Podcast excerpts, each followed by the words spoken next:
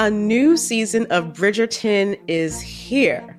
And with it, a new season of Bridgerton, the official podcast. I'm your host, Gabby Collins, and this season, we are bringing fans even deeper into the ton. Watch season three of the Shondaland series on Netflix. Then fall in love all over again by listening to Bridgerton, the official podcast, on the iHeartRadio app, Apple Podcasts, or wherever you get your podcasts. Subscribe to catch a new episode every Thursday. Hey, girlfriends, it's me, Carol Fisher, back with another season of the global number one podcast, The Girlfriends. Last time, we investigated the murder of Gail Katz. This time, we're uncovering the identity of the woman who was buried in Gail's grave for a decade before she disappeared. Join me and the rest of the club as we tell her story. Listen to season two of The Girlfriends, Our Lost Sister on the iHeartRadio app, Apple Podcasts, or wherever you get your podcasts. Hi, I'm Michael Rapaport. And I'm Kibi Rapaport. And together we're hosting Rapaport's, Reality Podcast. We have a passion for reality TV, and we're inviting you into our living room. We're dissecting the drama and we're giving praise to the single greatest form of entertainment on television today. That is right. Reality TV is the greatest form of entertainment on television today. Listen to Rapaport's Reality with me, Kibi Rapaport. And me, Michael Rapaport, on the iHeartRadio app, Apple Podcast, or wherever you get your podcast. Guess what, Mango? What's that, Will? So I was flipping through the channels the other day, and there was this sitcom on TV. And I started thinking about this because there was snow on the ground. And I was wondering how they make that fake snow for TV and movies because you think about all the things that could melt the snow there. Like there's these hot lights, they have these long shoots, and they can't use real snow, obviously. So I looked it up. And what did you find out? Well, the good news a lot of it, it's edible mango. You can eat all that snow. So in early movies, they use cornflakes that were painted white to make snow. But then when sound came into film, you know, obviously all the crunchy sounds would be too loud if they were stepping on it. So they had to find a replacement. And over the years, sets have used everything from firefighting foam to instant potato flakes to flour, even marble dust. But the stuff they use today is actually mostly paper, believe it or not. That's pretty weird. I, I, feel like paper is the last thing I would have expected for like fake snow in movies. Yeah, I wouldn't have thought about that either. But, you know, it's available in all different grains and sizes, depending on what kind of snow you're looking for. But actually, the process of making it is pretty cool. So the paper snow is packaged in these huge bales and then it's shot through a special hose that lightly dampens the paper so that it will stick to whatever it lands on, just like snow. Oh, wow. And according to Roland Hathaway of the Snow Business Hollywood, are you familiar with Snow Business Hollywood? Oh, yeah. Yeah. the technique can cover up to 37 square meters per minute, plus, it never melts. So that's just uh-huh. the first of nine facts we've got for you today about wintertime inventions. Let's dive in.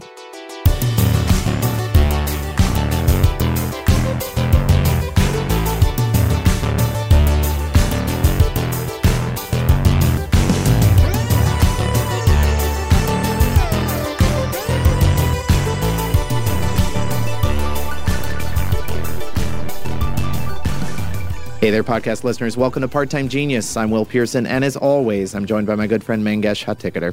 And sitting behind the soundproof booth, wrapped up in his slanket mango. I know, which I really thought was like an off brand snuggie, but Tristan insists it's the original blanket with sleeves. He is very passionate about this. Yes, that's our friend and producer, Tristan McNeil. so, Mango, I know it's boring to talk about the weather, but the weather definitely inspired this week's episode. I know this weekend was so miserable in New York City. It was just like rainy and wet. And when you've got two feral kids like I do, who are just like hard to tame and even harder to keep indoors, it is truly miserable. but, uh, you know, anyway, all this winter weather made us wonder like, what are some great wintertime inventions worth celebrating? Yeah. Yeah. Actually, I love that old quote that everyone always talks about the weather, but no one does anything about it.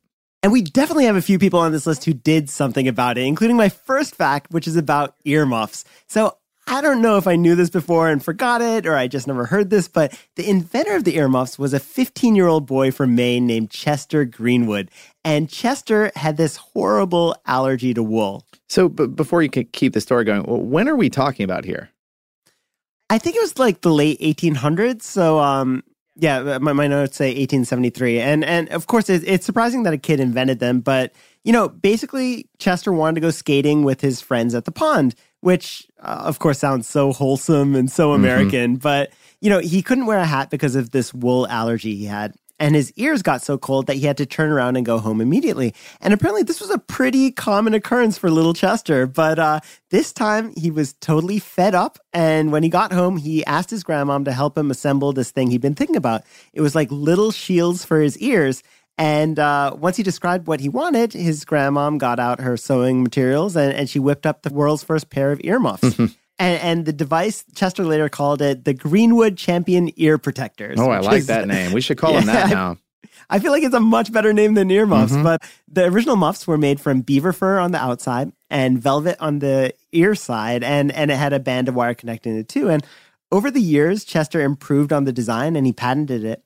And by the time he was 25, he'd actually become the owner of an earmuff factory that cranked out 50,000 pairs every year. Wow, that's pretty remarkable.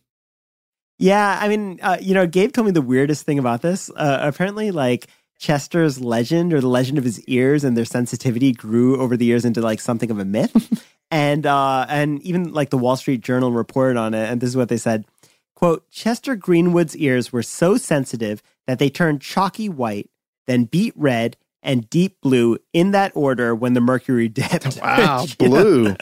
I know it, it feels like a gobstopper or something, but you know, it's total nonsense. According to his grandkids, his ears were just cold, just big and cold. Yeah, but that's much less dramatic. Well, well here's a, uh quick fact that I like.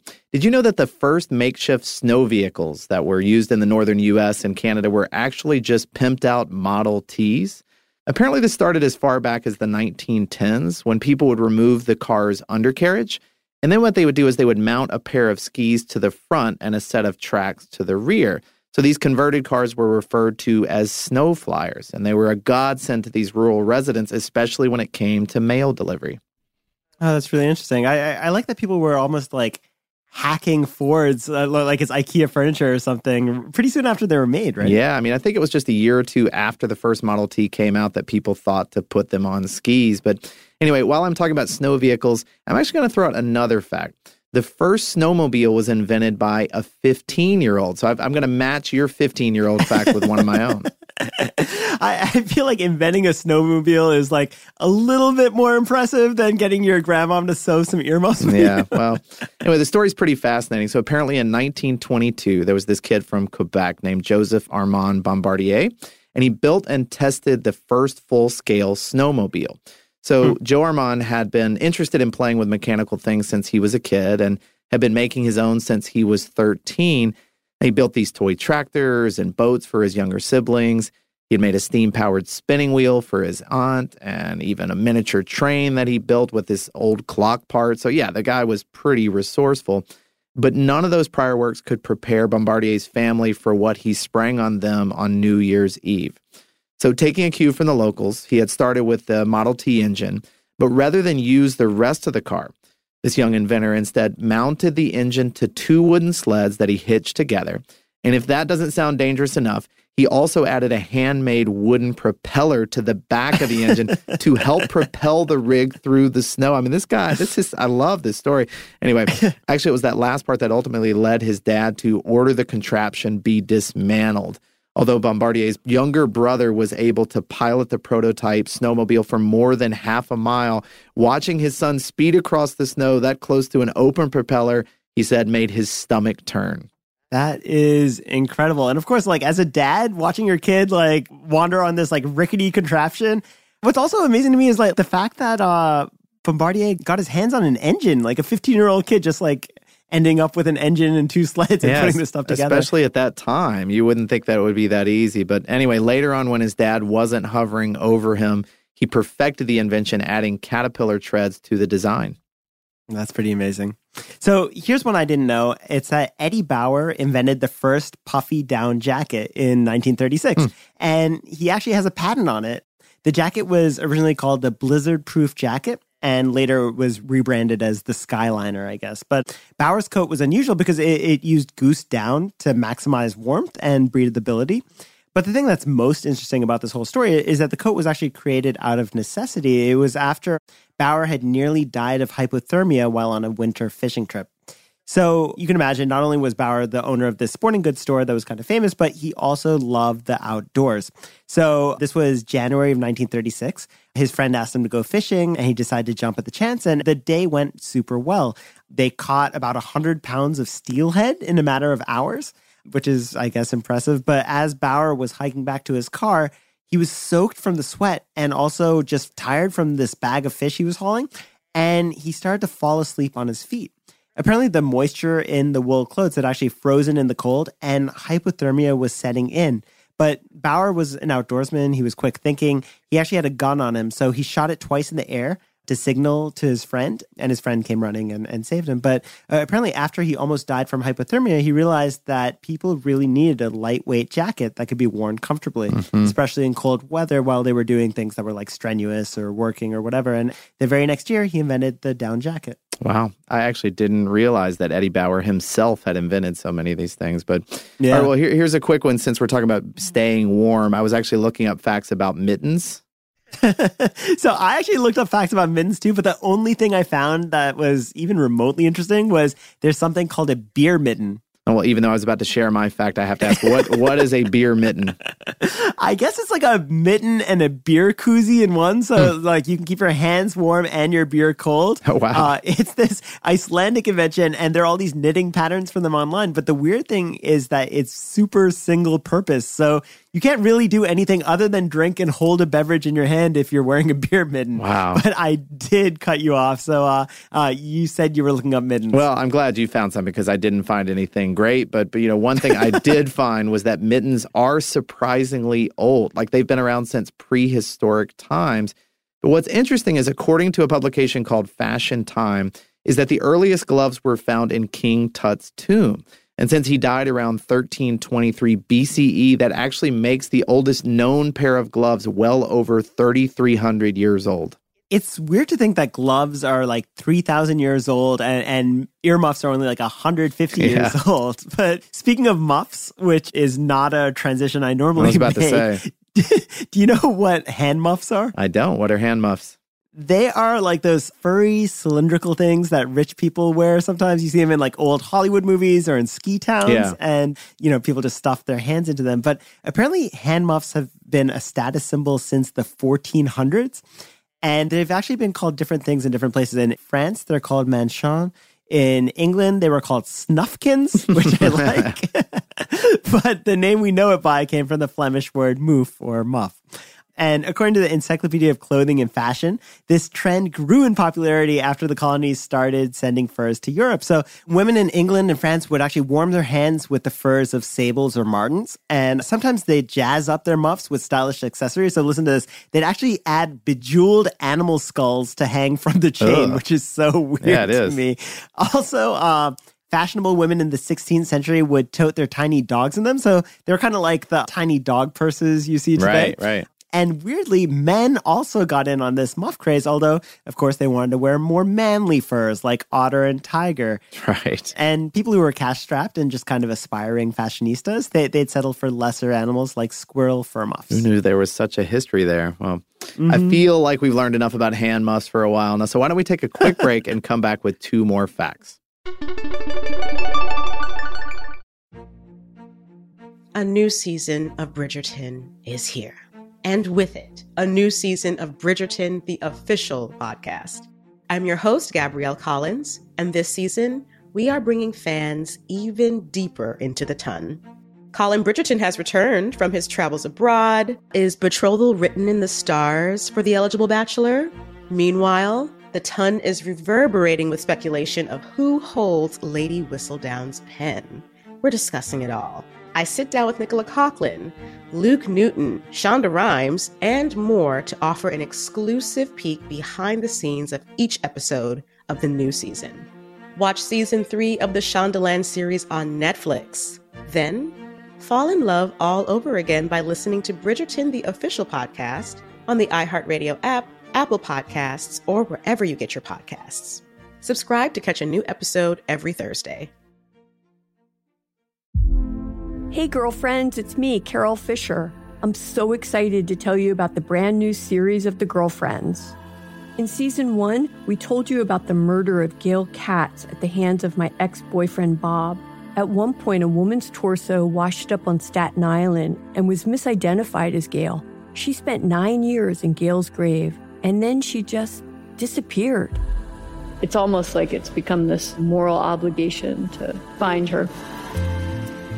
And that's what we're going to do find this missing girlfriend and tell her story. With the help of some of your favorite girlfriends from season one, like my producer Anna. Oh my God. My friend Dr. Mindy Shapiro. Hi, it's Dr. Shapiro, and I'd like to speak with the deputy medical examiner. And of course, Gail's sister, Elaine Katz. Having no closure, it kills you. Join us as we try to solve a 35 year old cold case. It's not going to be easy, but it's going to be one hell of a ride. what? I can't believe this. Listen to season two of The Girlfriends, Our Lost Sister on the iHeartRadio app, Apple Podcasts, or wherever you get your podcasts. I'm Tamika D. Mallory. And it's your boy, Mysonne, the General. And we are your host of TMI. New year, new name, new energy, but. Same old us. oh, yeah. And catch us every Wednesday on the Black Effect Network, breaking down social and civil rights issues, pop culture, and politics in hopes of pushing our culture forward to make the world a better place for generations to come. But that's not all. We will also have special guests to add their thoughts on the topics, as well as break down different political issues with local activists in their community. If you like to be informed and to expand your thoughts, listen to TMI on the Black Effect Podcast Network, iHeartRadio app, Apple Podcasts, or wherever you get your podcasts. That's right.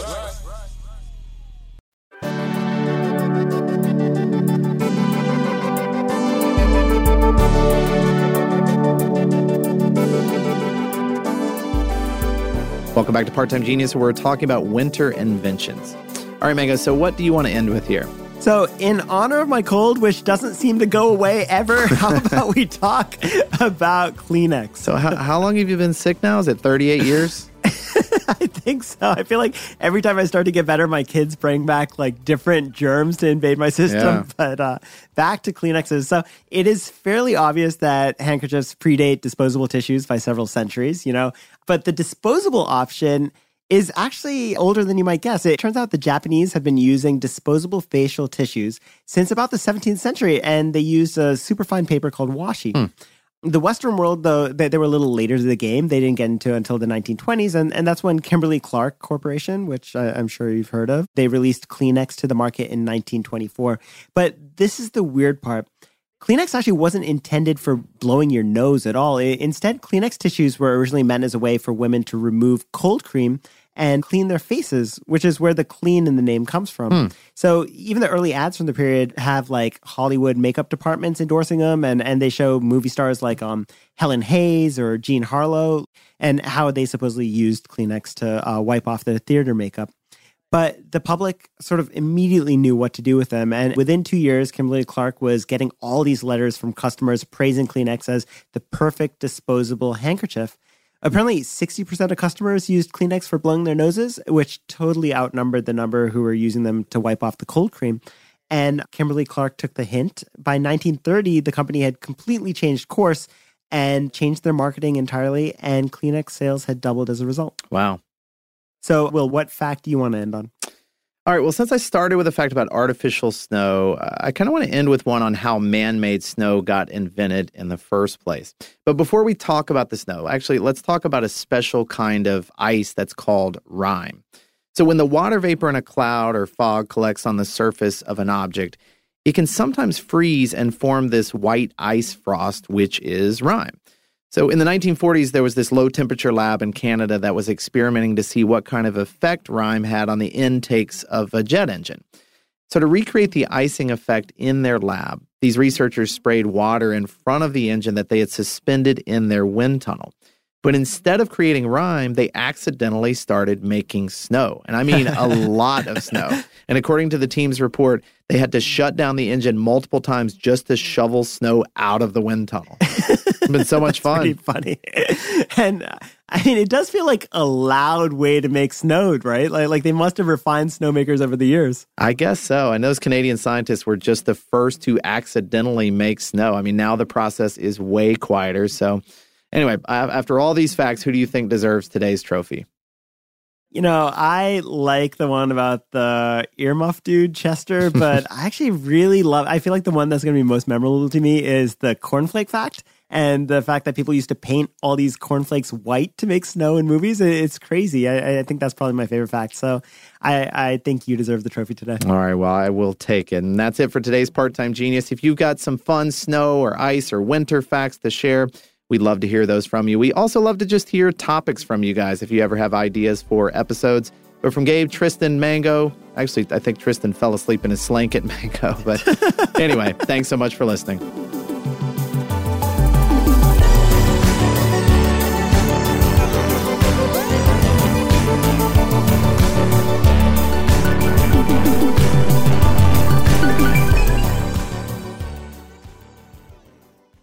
A new season of Bridgerton is here.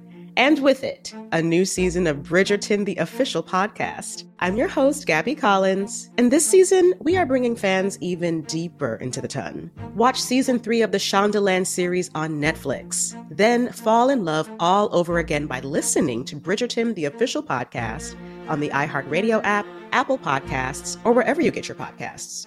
Subscribe to catch a new episode every Thursday. Hey, girlfriends, it's me, Carol Fisher, back with another season of the global number one podcast, The Girlfriends. Last time, we investigated the murder of Gail Katz. This time, we're uncovering the identity of the woman who was buried in Gail's grave for a decade before she disappeared. Join me and the rest of the club as we tell her story.